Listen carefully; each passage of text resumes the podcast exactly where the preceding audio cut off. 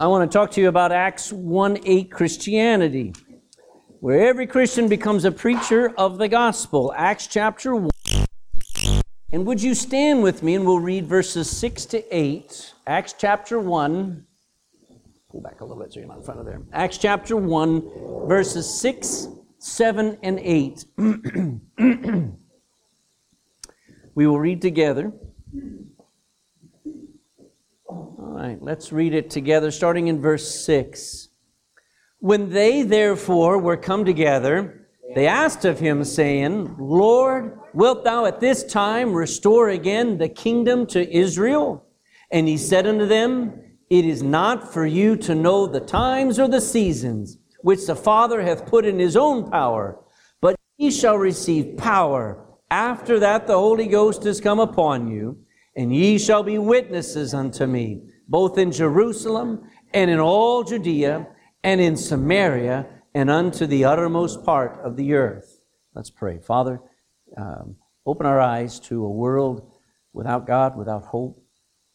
Lord, help us to realize, uh, Lord, we were one day just minding our own business, not looking for you, and somebody gave us the gospel. It may have been a parent, it may have been a coworker, it may have been just somebody on the street, but somebody had to come to us. And we must go. Lord, we can't let it stop. We can't let it be done by somebody else. You saved us all to be Acts 1 8 Christians. So, Lord, put a burden in our heart for the call of God on us to go. Lord, there are people who come here this morning and don't know where they're going when they die. You already came. You became a man. You let religious people, politicians, crucify you so that we would know just how bad we are. But you got up three days later to show that you could save, you could defeat sin and death. And if there's somebody in this room, anybody in this room who has never cried out to you to be saved, never called upon that name which is above every name, well, they may pray, they may be going to church, but they've never been born again. Today, I pray, would be their day. Would they be able to trust Christ completely and fully? And that the rest of us, God, would realize you still save.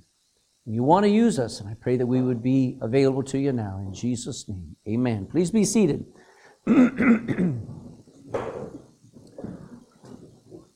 All right. it's Mrs. Month. Now, every year I try to uh, make a whole month to push us out of our comfort zone of our entertainments and our busy schedules so that we care about a world going, going crazy outside these walls. And I'd like us to become what Acts 1 8 describes a kind of Christian doesn't just come to church. Jesus saved every one of us to be Acts 1 8 Christians. An Acts 20 Christian is somebody who can declare the gospel of Jesus Christ to anyone, anywhere, and is actually going out of their way to find someone to give the gospel to. Mark 15, all right, Mark 13. Go to Mark 13. Go back to the left. Gospel of Mark. John, we didn't get the little controller. Mark chapter 6, 13, I keep saying 16. Mark 13 and verse 10. Mark 13:10 says this.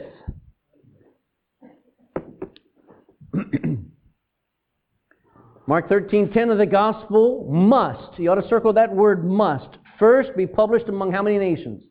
Jesus was not exclusionary. He wasn't saying it only for the Jews, only for Europeans. He says it must be preached in all nations. Go to Mark 16. You're in Mark 13. Go to the right, find Mark chapter 16 and verse 15. He, Jesus, said unto them, Go ye. He wasn't saying for angels to go. He says, Go ye all. Into how much of the world? Now, in your mind, put the word all here. So, first of all, go ye all into all the world and preach the gospel to all creatures, every creature. A lot of alls there. Jesus wants us to be actually Christians that goes in all directions. Now, that means to reach everyone in this world with the gospel you know, every generation needs the gospel. Your parents may have been very good, godly people, but you need to get saved. Your children can't rest on your spirituality. Your children need to repent and believe on the gospel just like you did. It is every generation has to be reached. You have to start completely over. That's why we start churches. That's why churches become become museums because they're not reaching the next generation and then the next generation. Every nation, every language, every culture needs to repent and believe the gospel. There are no exceptions. You cannot look and say, well, that country, they're moral, they're good. That country over there, they're doing fine, they're not starting any wars. Every country, every generation needs the gospel, no exception. But something's gone wrong. what happened? Well, I'm going to say this. Some of us, some of you, used to be so excited about winning a soul. Used to be so excited about carrying your Bible to work or tracts to school. Used to, you used to tell people what happened to you when you got saved. Now, all you talk about and worry about is sports and economics, politics, business and kingdoms. you mainly sit in front of your Netflix and your YouTubes. You'll debate Scripture instead of preach it. Some of you only criticize people instead of try to witness to them and get them saved. That's destroying Christianity. Now, by way of background, the gospel had gotten stuck. I want you to go to Acts now. Acts chapter 6. This is nothing new. Everything that we're going through already happened even at the very beginning of, of uh, the church age here in Acts chapter 6. In real reality, the gospel, just after the resurrection, after Christians were getting saved left, right, and center, it got stuck. Acts chapter 6 and verse 7. And the word of God increased, and the number of the disciples multiplied, ah, where? In Jerusalem greatly, and great com- and a great company of the priests were obedient to the faith. Listen, um, uh, this is this is great. I mean, there were people getting saved. At first, there were 120 people in an upper room. Next day, there were 3,000 saved coming to church. Uh, the, the week after that, 5,000 more got saved. I mean, it was incredible. But where was it happening? Just in Jerusalem. It was centralized in Jerusalem. And, and all that, uh, you know, it's, it's all of that energy was stuck in one place, kind of like a tire in the muck. A lot of energy going on, but Jerusalem is not the world. That was just the beginning. That's where it was supposed to start, but that's not where it was supposed to end because uh, uh, the early believers were all Jews, and all they thought about winning were Jews. they never ventured out of their own land. A lot, of, a lot, a lot, a lot like Christians are today. They just come to church and they, they, they, they may worry about their kids, but that's all they worry about. Jesus had commanded his followers to ignore all the questions about the kingdom and instead reach out in all directions. Go back to Acts 1.8. Let's read it. I'll read it out loud again. I've got to get you to see this point Acts 1 8, ye shall receive power. I wonder what that power was. Power to levitate? Power to fix, you know, uh, economies? Uh, power to make the sun stand still in the sky? No. You'll receive power after that the Holy Ghost has come upon you, and ye shall be witnesses. That's courage. That's the, that's the power to witness, to testify unto me, honoring me, pointing to me, both where? Starting in Jerusalem, and then in all Judea, and then in Samaria, and unto the uttermost parts of the earth. Jesus had said, I want you to go everywhere. I want you to tell everyone. Now, that meant that God had to unstuck the, uh, the church. It was stuck in Jerusalem, and God had to unstuck it. Go to Acts 8. Acts chapter 8 and verse 1.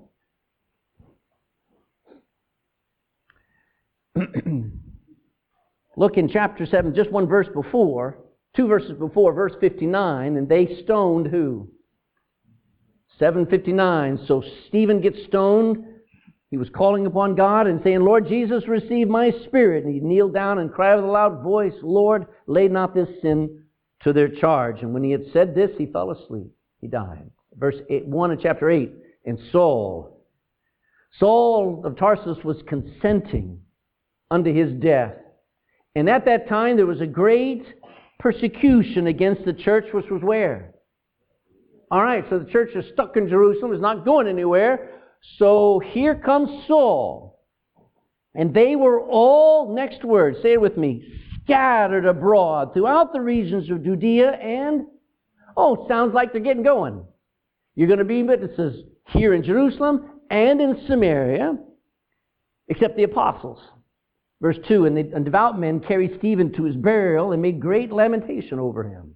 It was a great disaster to them. But verse 3 And as for Saul, he made havoc of the church, entering into every house, hailing men and women, committed them to prison. Therefore, they that were scattered abroad went everywhere. What were they doing? Preaching the word. So God has to get them unstuck. And how does he do that? Steps back and lets the devil's dogs attack. Christians were dismissed from their jobs. They were kicked out of their homes by their own families, out onto the street. Older people, widows and widowers, were disowned and neglected. There were massive numbers of divorcements by unbelievers who wanted nothing to do with their converted spouses. Not to mention all the public beatings and humiliations of the Christians. In Acts chapter 4, don't go there, but Peter and John are beaten soundly. Uh, and they come back to the upper room and everybody's shouting, going, Woo, what was it like? He says, It hurt. but we were counted worthy. Stoning of Stephen, the house to house abuse and massacre of Christian families. All of this was not a once off happening. It happened throughout church history here, throughout history. The Roman emperor turns all the might of the Roman Empire against Christians, blames them for his economy and his economics. And Nero's intense persecution lasts for 250 years.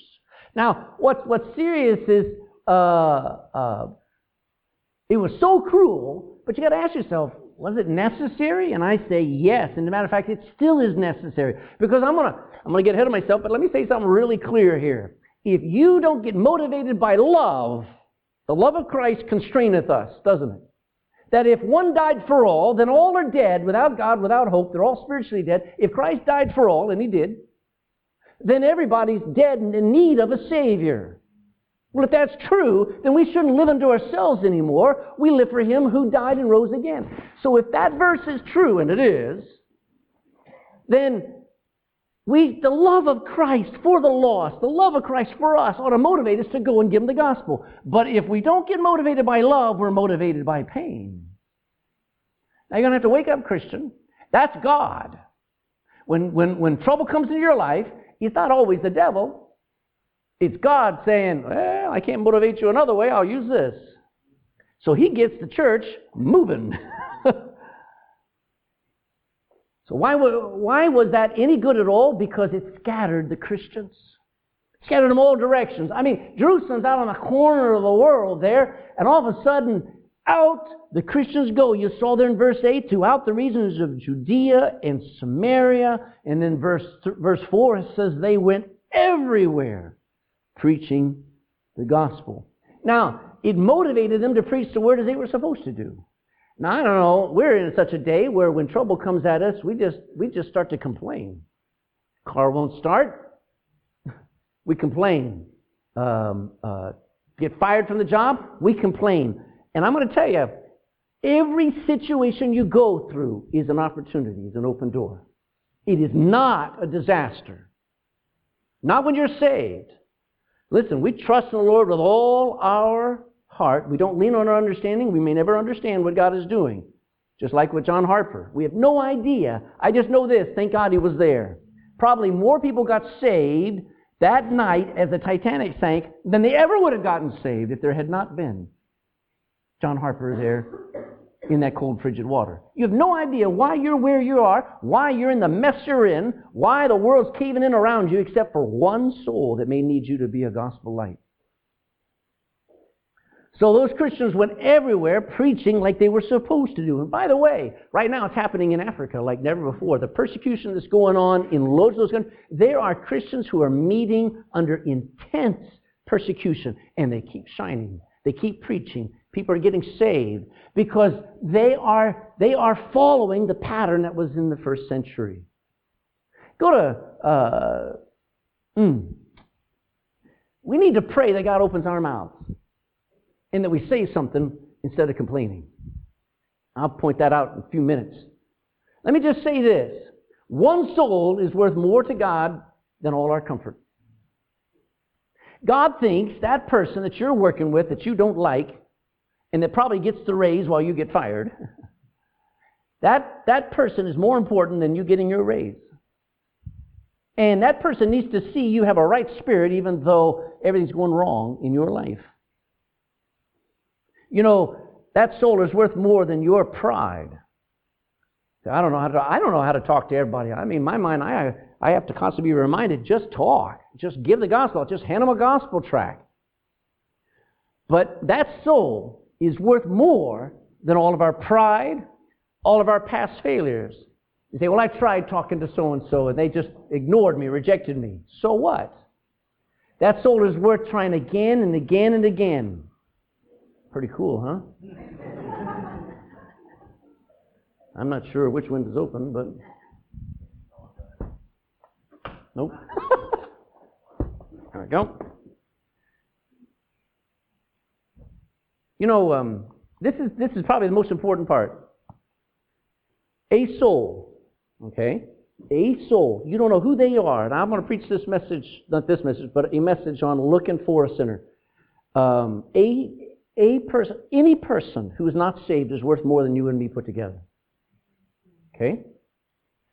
So, your past failures on being a, a, gospel witness, you say, well, I always stumbled over my words. I never know what to say. Even if you don't know what to say, it's better than not saying anything at all. Okay? Uh, I find that more people, you, you, might have, you might have bitter fighting at home, but you're going to have to conquer that thing because your neighbors need the gospel.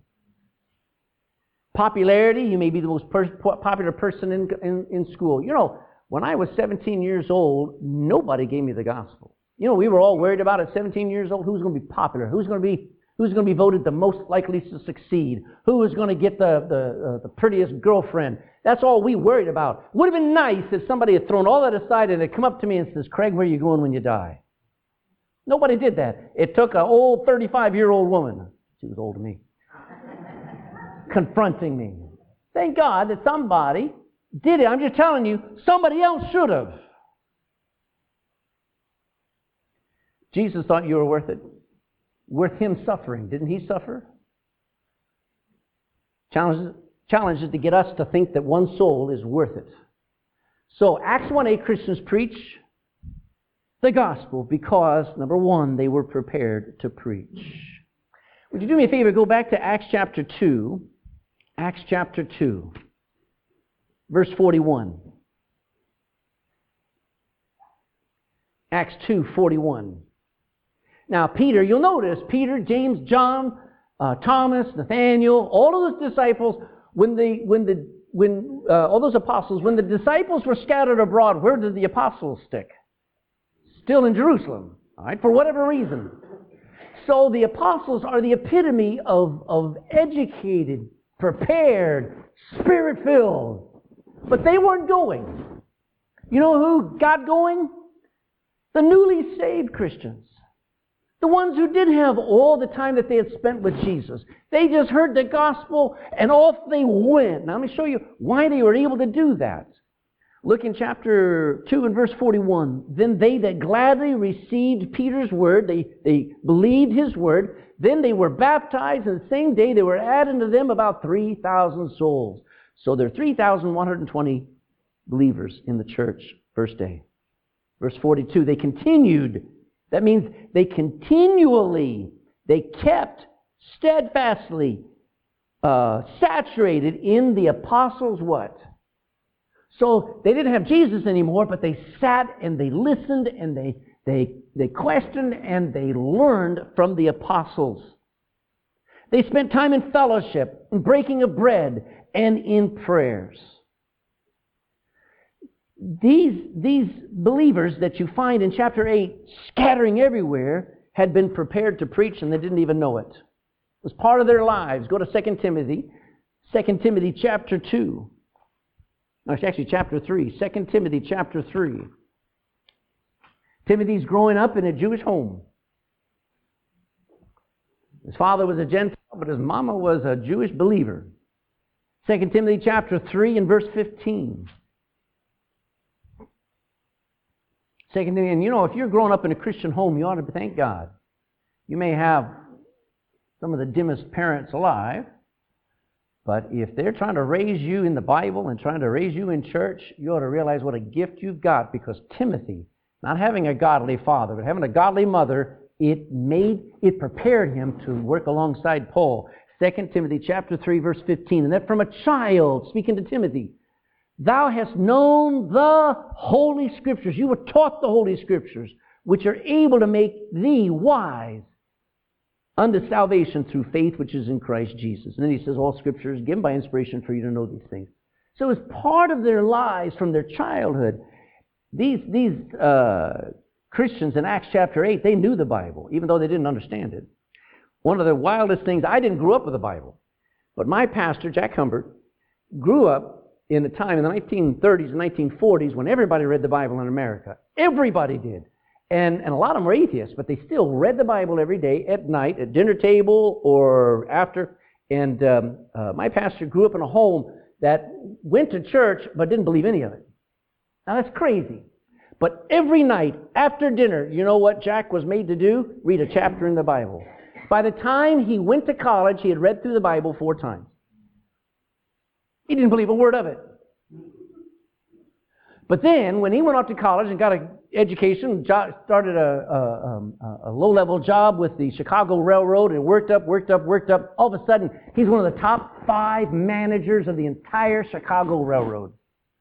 He goes and he's invited, he's got, back in the 19, uh, uh, early 1970s, he's wearing a suit that costs the equivalent of like 3,000 euros. And he's got, you know, a gold Rolex watch. He's got a, a car that'd be the envy of everybody and he's invited by somebody to come to church, and he looked down on him, not interested, and he says, You got to come because this man will preach and he'll preach to your heart. So I never heard anybody preach to my heart. So he came and he sat down, and he sat in this big church called Akron Baptist Temple, and he sat there as that man of God preached. Uh, Billings was his last name was his, uh, was Billings, preached his heart out, and Jack Humbert got saved that day.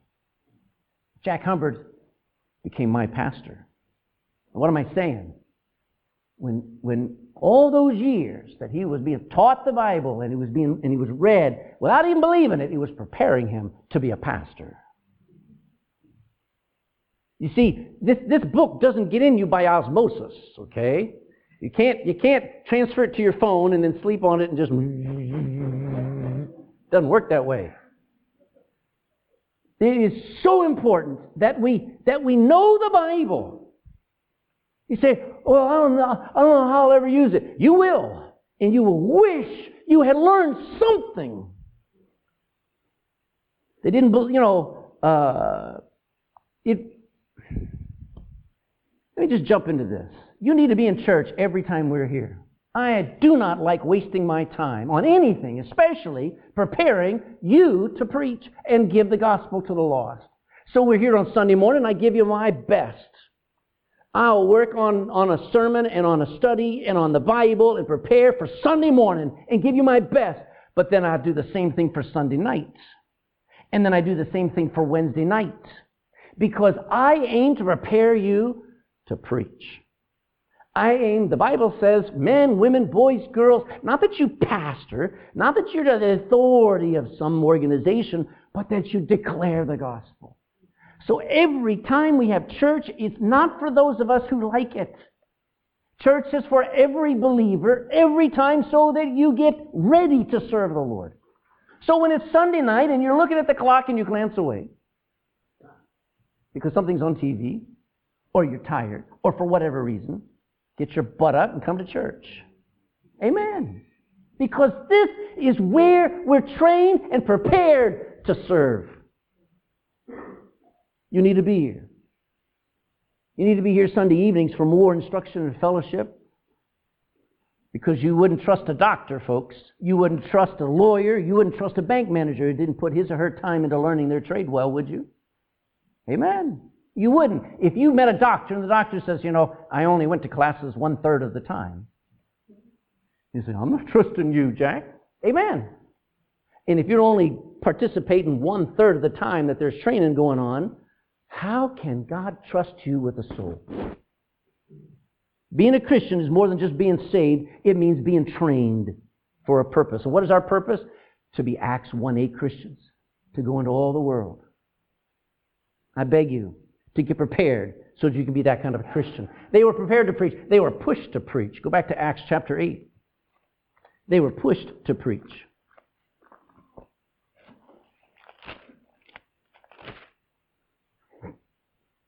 Boy, were they pushed. Look at um, Acts 1, Acts, sorry, Acts 8 1. It says, And Saul was consenting unto his death. He was all for it. He wanted more of those Christians dead. And at that time, there was a great, what's the word? Persecution against the church. Verse 3 Saul made havoc of the church. What would that look like? It'd be, it looked like four armed uh, uh, uh, men coming into this, uh, this room and then pointing their guns at somebody and terrifying everybody and get up, are you a Christian? Get up, are you a Christian? Are you a Christian? And then just, it, it would just throw us in a tizzy. We'd be running out through the doors. We'd be crawling through the windows trying to get out. That was what Saul and the men of that day and, and, and the laws that they enacted were doing to Christians. They'd come in a big break into people's homes, terrorize them, drag the parents away, confiscate their homes, kick them out of their jobs, made havoc of the church. You know what that was doing? It was pushing Christians, pushing them to get out of Jerusalem, to go to Judea, and then out of Judea and go to Samaria, and out of Samaria and go to the othermost parts of the world. Now, I don't care whether you call it sharing the gospel. You know, I people come along and, and they use these phrases like, let me share, let me share the gospel with you. I don't care whether you call it sharing or witnessing or testifying, testifying. Just do it. Just do it. Most people don't feel like preaching. Uh, be like going, being in the university, training doctors. Here's, I give my doctor illustration again. You're in the university and you got all these doctors there in the class and uh, these student doctors in the class, and they're not actually wanting to help anybody. You got the professor up there showing about blood types and uh, capillary, capillaries and aortic valves and all this stuff. And the student's sitting there saying, I just want my MD degree and a big pay packet. And that professor's saying, You're in here to help people. Amen.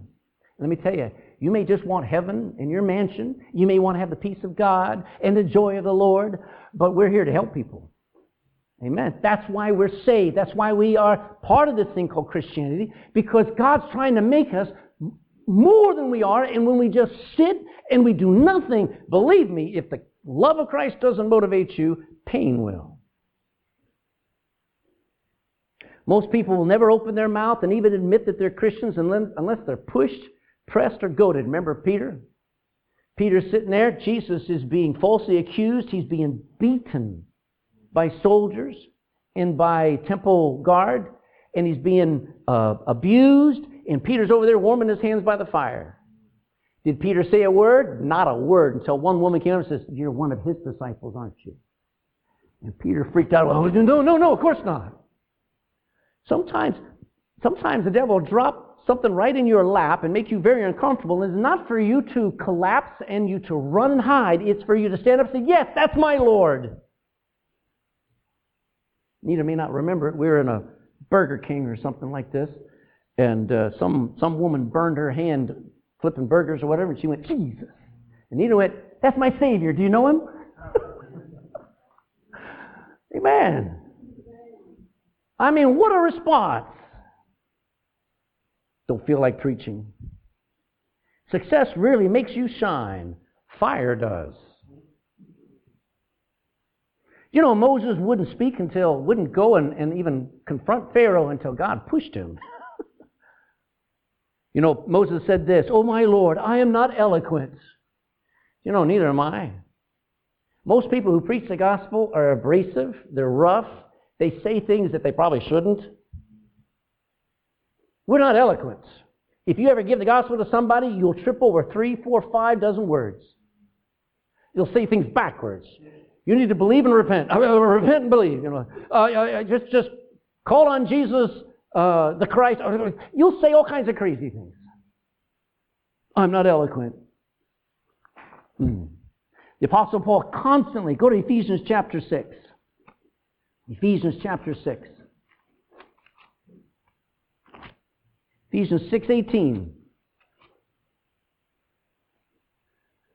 The Apostle Paul constantly feared not having the courage to boldly speak for Christ, and he's the great Apostle Paul. He says, Pray for me because I might get afraid. I might quiet down. I might sort of just retire and get out of the ministry. No, look at that. Ephesians chapter 6 and verse 18.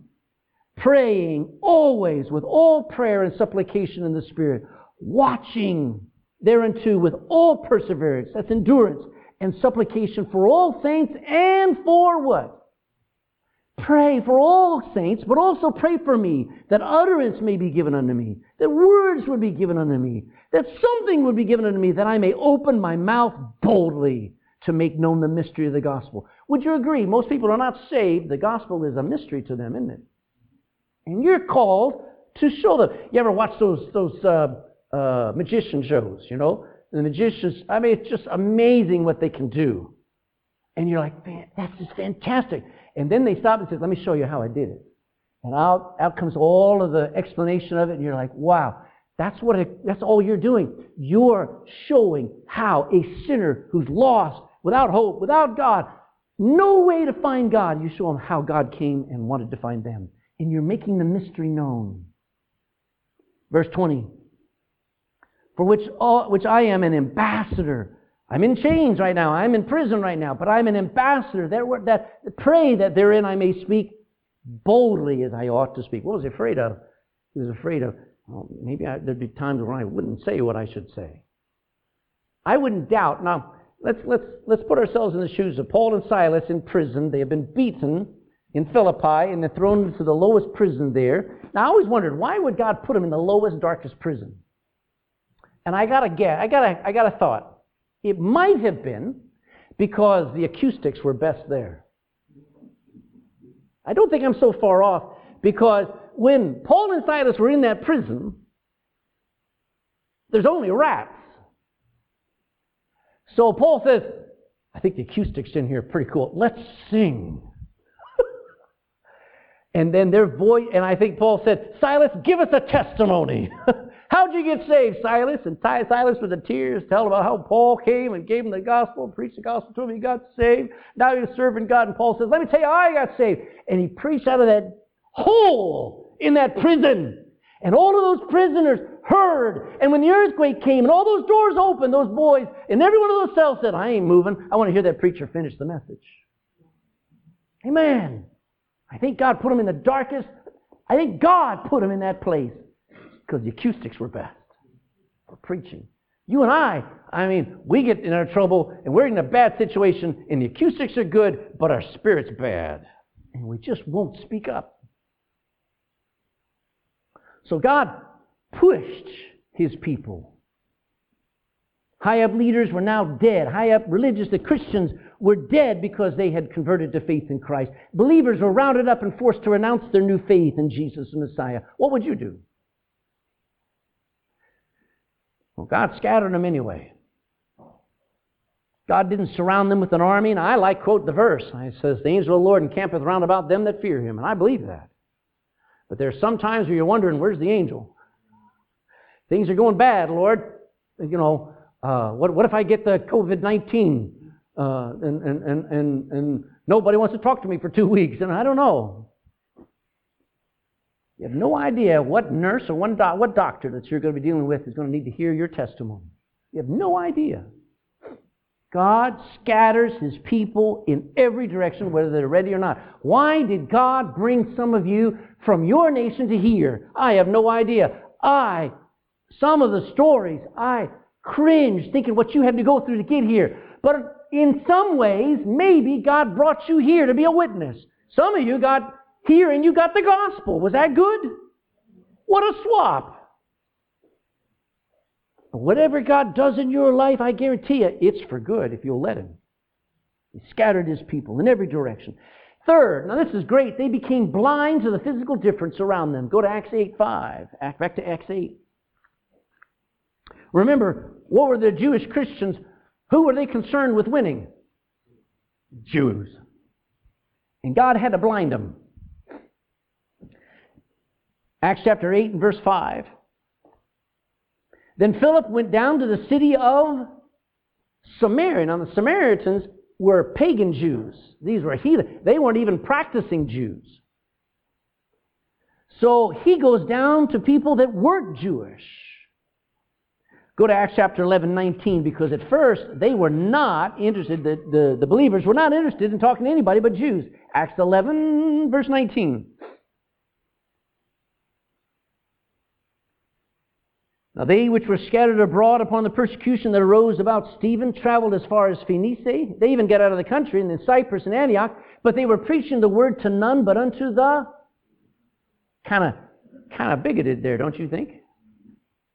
Hmm.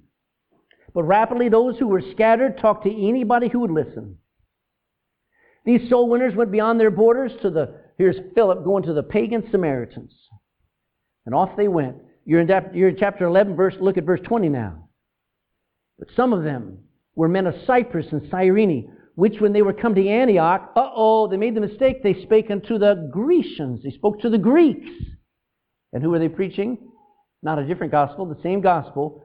They preached the Lord Jesus, and the hand of the Lord was upon them, and great number of Gentiles, of, of, of Greeks believed, and they turned unto the Lord. So all of a sudden, they were preaching to Greeks and to Romans and Persians and the Germanic tribes, the Goths and the Huns and the Asians. So they started off in Jerusalem. Where'd they, where'd they end up after that? They were in Judea. That's their county. That's their area around them. Then they branched out and they were in another area called Samaria. And here they are in chapter 11. They're in the uttermost parts of the earth. They're just beginning. Amazing. You know what they saw? They saw souls. When they saw somebody, they didn't care whether they were uh, uh, red, white, black, green, or blue. They found people there in boats. They found them lined up. Uh, you know, there are some churches that have no chairs at all. They sit on dirt and they'll sit there for three hours because it took them three hours to get to church. And then they'll walk home and they'll cry because they have to wait a whole other week before they get together with other Christians. But they looked around and they saw souls. What do you see? When you look into the eyes of somebody who's not, oh, did it come up? Yeah. Who's not like you. When you look into the eyes of somebody who's not like you, see them as a soul. See them as somebody that Christ died for. These Christians here in Acts 8 started seeing people as souls. By the way, you are a soul with a body. You're not a body with a soul. You know that, don't you? When God made man, he was nothing until he breathed the breath of life into him. And Genesis 2 7 says, and he became a living soul. So his body's just a shell. So all of us, we got all these differences. We got hair. We don't, some don't have hair. Some have, uh, you know, some are tall, some are short. Some are, some are uh, all kinds of different shapes and sizes and colors and, and spots. That's what will distract you. Everyone's going to live forever somewhere. You do know there's only one race, don't you? The human race. So what's the devil done throughout history? Made people think they're superior, look down on other people. That, that has damned more people. I'm going to tell you, if we ever, if uh, Eric and I were ever called to go to Afghanistan, Afghanistan, they'd be worth it The people in Afghanistan would be worth our lives. And that's hard to get to because you think, I don't think I'd be, that's not a fair exchange. It is for them. They were practical. Back there in Acts chapter 8, verse 4. Acts 8 4. Down to verse 7, it says, Then they that were scattered abroad went everywhere preaching the word. Then Philip went down to the city of Samaria and preached Christ unto them. And the people with one accord gave heed unto those things which Philip spake, hearing and seeing the miracles which he did. For unclean spirits, crying with a loud voice, came out of many that were possessed with them. And, had, and many taken with palsies and that were lame were healed. Now, what was going on? He was actually, people were messed up and he had the ability, that's the first century, he had the ability to heal somebody. He actually went in and helped them. Amen. The gospel is very practical. You know, we come here to church and we meet here. This is not all theology. You know what this is? This is saving your marriage. This is helping you have a relationship with your kids that you wouldn't have if you kept watching Oprah Winfrey. Amen.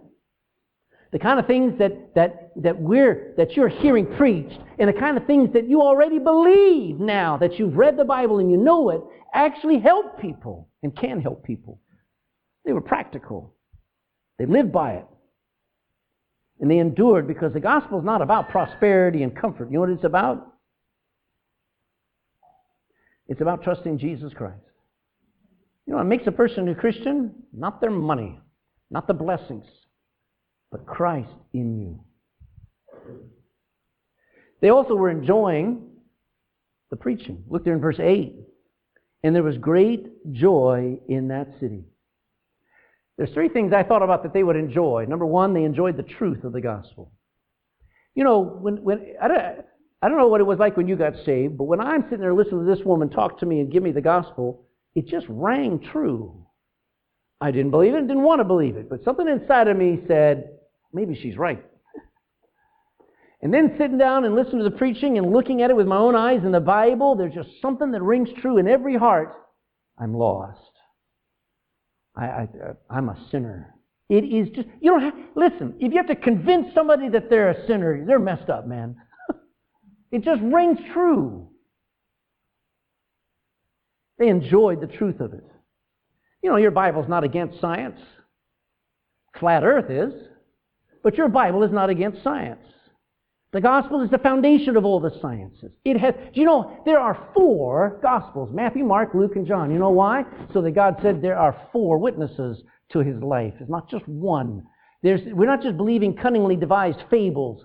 We're believing something that has been verified and proven and true. That's why the miracles were there. That's why the, the, the effects are still testable now. The more I read in, the more I read any book, the more I come back to and enjoy this book. And I read lots of books. They enjoyed not only the truth of it, but they enjoyed the fruit of it. You know, it'd be like, you know, it'd be like if your mom or dad who's lost got saved. I think you might become charismatic. I think you might actually let a shout out. You know, if there's somebody in your life that is just lost and you're afraid of losing them, going to hell, and if you saw them get saved, your life would change. Amen? If you ever experienced the fruit of the gospel besides just in your life, you enjoy it. You would enjoy it. I'm telling you, I watch a lot of people enjoy their dead religion. And I wonder, what about us? We've got a living one. I mean, what's wrong with us? You know, Christianity has made better men and better women, a better society than any other thing did. You know what they did during after World War I, World War II? They they used armed uh, soldiers and armies to forge Europe. When God said the gospel can make a better people. They enjoyed it. They even enjoyed, I guarantee you, the more you learn, I, I was uh, brand new, I was newly saved. I had no Bible learning, and so this guy uh, took me out soul winning every Saturday. Uh, and as we went door to door, I learned more Bible by all the wackos out there and all their weird ideas on God and religion stuff like this as when they have a question and I start looking at my Bible, pull out my concordance, we had no phones or internet, things like this, and looking up all that stuff, and I just love learning truth. Enjoyed preaching.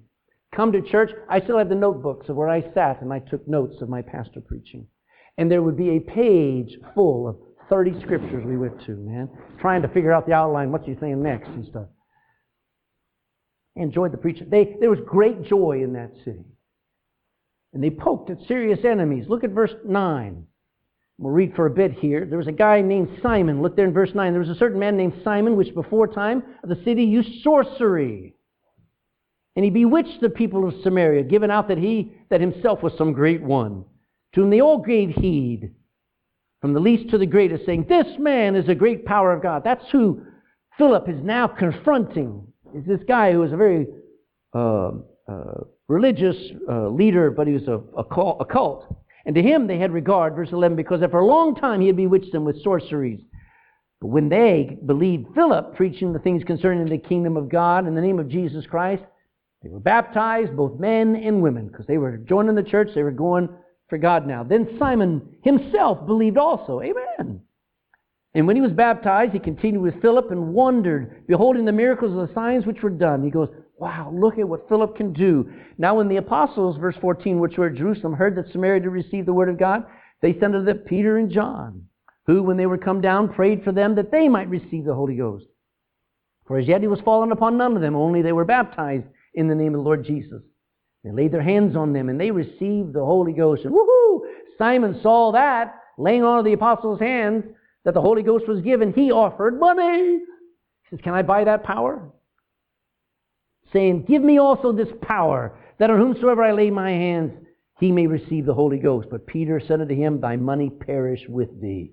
Wow.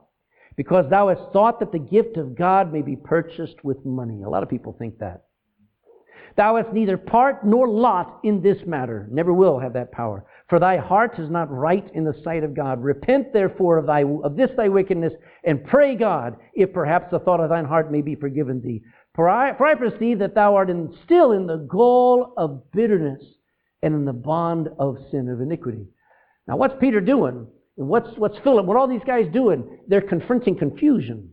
They're confronting a darkness in the world. Listen, people were getting saved and there was great joy, but there was also de- demons and devils that were getting upset. And so here's Simon. Simon is bitter. He's bitter at God. He's still in, in, in, in sin. You know, you can be saved and you can still be in pornography. You can be saved and can still have a problem with bitterness. Let me tell you, um, what the gospel does is it confronts that. Aren't you glad? Because we're not here to just stay the same. I've had too many people tell me, well, Pastor, that's just how I am. That's just who I am. And I just want to tell them, that stinks. Because somebody else has to live with you. And you need to grow up and change. All of us do. And the gospel changes us. It confronts the enemies in us. Some people are, are, are, they're just mad at life. They're bitter at God. And they may be saved. But when the preaching comes and says, let's live for God, let's preach, and that old spirit comes up and says, oh, there he goes again. And you get angry, let me tell you, that's the gospel at work. And you need to say, I'm not listening to that spirit anymore because God saved me to be an Acts 1 8 Christian. And He's poking the enemy in me. It aggravated Saul of Tarsus. Remember what Jesus said to him? It's hard to kick against the. So every time he would grab somebody and he would force them to blaspheme the name of Jesus, and that person look up to them, and whatever they'd say, something like, Saul, you need to get saved. Saul, are you saved? And he would, I don't know what, whether he hit them or whether he just tortured them or whatever, but it would cut him to the heart because the gospel goes against the enemy and stirs him up. When I was a kid, we had hornets. Now, a hornet is a wasp on steroids. And when you're a kid, you're born without any intelligence. So there was this thing up in the tree. I wish I had a picture. I forgot to put it in there. But it's this, it just looked like a clay ball hanging up in the tree. I what's that thing? so it got me, I don't know, it was a, a, a broomstick or a stick, and I started to knock that thing, started to knock that thing, and knocked that thing so hard it cracked a bit, and it came alive. It's full of hornets, man. Listen, you ever bring somebody to church and you see them running out? That's because the preaching stirred up some hornets. You ever get the feeling where you want to run out? It's because the preaching stirred up some hornets. Amen. So just stick with it. Because this is where the actions is, amen? This is where people change. This is the gospel. Jesus didn't say go into all the world and make them all happy. He said make them mad so they get saved. Stir them up. If you have to, you're on the job and somebody says, I'm a good person, I'm a good person, I'm not that bad, I'm not bad, tell them, you're wicked! How dare you say I'm wicked? The Bible says it.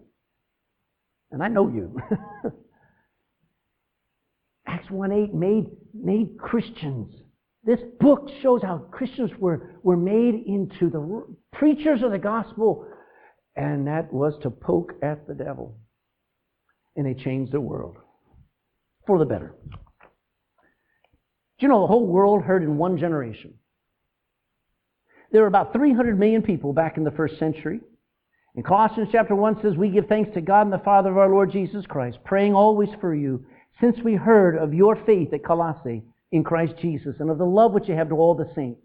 Then he says this, For the hope which is laid for you up in heaven, where, whereof ye heard before the word of the truth of the gospel, which is come unto you in Colossae, which was up in Turkey, as it is in all of the world.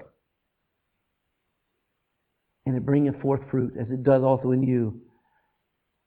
In Paul's day, the gospel had gone and was reaching into China, all the way up into Central Europe, down into deepest Africa. It was in just one generation, it had already scattered. Where did it begin? Acts chapter 8. Acts chapter 1, Jesus says, I want you to go everywhere. They didn't. Acts chapter 8 says, We're going to motivate you. And after Acts chapter 8, it, Paul says, just 20 years later, he says, I'm hearing of people in every corner of the world hearing the gospel because they got scattered. It turned the world upside down. Go to Acts chapter 17. Acts 17. I didn't know this was a Bible term. I hear people flipping houses. You ever heard that phrase? Flipping a house? I hear that they can flip a car. Now, that's not an accident, but it means you take a car and you make it all nice and stuff like this. I think our world needs to be flipped. It needs to be turned upside down, inside out. Look at Acts chapter 17 in verse 6. This was the testimony of first century Christianity. Talking about Paul and Silas and these preachers there coming there. Verse 6, and when they found them not, they were looking for Paul, they drew Jason and certain brethren unto the rulers of the city, crying, These, these Christians, that have turned the world upside down, they've come hither also. What a great testimony. I have to say this. That type of Christianity, 2,000 years ago, the effects of it are still being felt today. What year is it? It's 2020, year of our Lord not the year of Joseph Stalin. Amen. Not the year of Adolf Hitler. Not the year of Emperor Nero. It's the year of our Lord Jesus Christ. The effect of that first century is still felt today. Do you know cannibalism is gone? Amen. Christians um, uh, stopped entire cultures from fighting and eating their enemy. There's a guy named William Carey uh, and, and Amy Carmichael and other great uh, missionaries who risked their lives confronting the culture in India. When a, when a, when a man died, if he had any money, they would put him on a, on a pyre, on a, on a frame, and they put him up there, and they would, they would take his living wives and, and, and uh, children, and they would kill them and in an instant, put them on top, and they would burn them all. William Carey says, It's got to stop! and he stopped it. He made it so that it was illegal to burn the lives of your wives after you were dead. The effect of the gospel is still being felt today. You know, we have a lot of what are called humanitarian organizations today that started off Christian. You ever hear of the Red Cross? the Salvation Army? The YWCA and the YMCA, you know what those stood for? Young Christian Men's Association, Young Christian Women's Association. World Vision, all of those things were because of the gospel. The big book of Alcoholics Anonymous was written because of the gospel. There are 100,000 universities and colleges all over this world because of the effect of the gospel that compelled Christian rulers and governors to make education available so the masses could learn the Bible. That was the one main reason. It wasn't so that people could be so highly educated. It was so that people could learn to read the Bible. Because of the gospel, the greatest book in the world now has an ending the New Testament. because of the gospel, the end of your Bible doesn't end with the words curse. That's, read the last verse of Malachi. The Bible ends with, Even so come, Lord Jesus. Christmas is celebrated all over the world as well as the resurrection at Easter time. Government officials are forced, hallelujah, to serve us, not us them. Our world needs serious turn it upside down. Acts 1 8 Christians, I think they're the best kind, don't you agree? Most of Christianity is very, very stuck. Don't do much of anything. We have so many reasons why we can't be Acts 1 8 Christians. But the world is collapsing fast. I've seen some videos, I've never seen one live, but I've seen some videos of a landslide. I've seen some YouTube of some news event, and there are houses all along there, and people in the house, and all of a sudden, starts. Our world is on a landslide, folks. It is rapidly, rapidly collapsing. Headed to hell, and are we sitting here doing nothing? What's it going to take for us to faithfully open our mouths and preach the word? David says it. I don't know why I don't have the verse in here, but David says it Open my mouth. Open my mouth that I may speak of thy glory. Maybe, maybe it'd be important for you to say, you know, Lord, I, I, I need to pray that you do whatever you need to to get me to say something. Here's what we need to do. First off, pray for God to open your mouth. Love ought to motivate you to say something. But if that doesn't work, pain will do just as good. Use every opportunity God gives you, every opportunity, small and large. Become prepared. When you're in church, take some notes. Circle some verses that, that mean something to you. And, and, and, and watch God give you next week something to use that scripture for. Give an answer to somebody. Get trained. Carry gospel tracts with you everywhere you go. At least have the gospel tracts with you. Most frustrating part of my life is where I'm talking to somebody and I reach and I have to take a tract.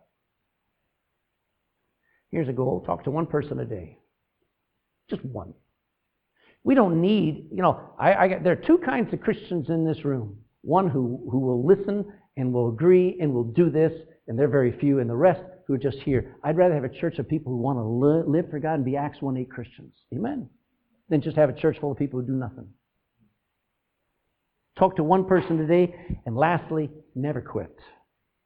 Pastor, you ever get discouraged? Yes. I wonder, they're working. But it does. It does. Father, we bow before you and ask that you would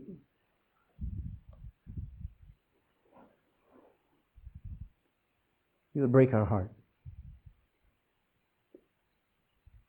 It ought to be easy to love people, but often it's not. So many things come into our heart and, ooh, just aggravate us at people. Aggravate us at other Christians, at the pastor. We, we are not even aware of how the enemy has uh, changed what was meant to motivate us. And it makes us to where we're, we're stuck. You commanded. It wasn't a suggestion, it wasn't a request, it was a command to go into all the world. You commanded that we were to be witnesses, living testimonies. We were supposed to say something everywhere.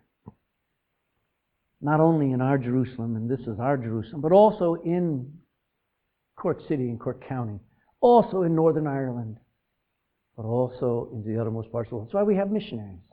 That's why we pray for them, support them, send them. And we got to be busy in all those areas. Break all of our hearts today that we all get busy, that we all participate, that every one of us realize this is not for just a few. If we did what you called us to do, our world would be reached again. Seven and a half billion people are not too many people to reach. With all the technology we got, with everything, Lord, would you please burden us to be Acts 1 8 Christians? Because there's probably somebody in this room that's not even a John 3 Christian. They've never been saved, never been born again, but somebody brought them. Somebody sat them down here and says, Listen, I want to ask you, Lord, help them to hear right now. You came, you loved them, you died for them so they don't have to go to hell. So they could be saved from the wrath of God that's coming, so they could be a follower of Jesus Christ, not a follower of religion, but a follower of a living Savior who died and was buried and rose again, if they would just believe that He did it for them, they would just accept the gift of God, which is eternal life. Changed my life. I've never been the same, never want to be the same. Lord, help me never, ever quit. May it be the prayer of every person in this room, too. In Jesus' name, amen.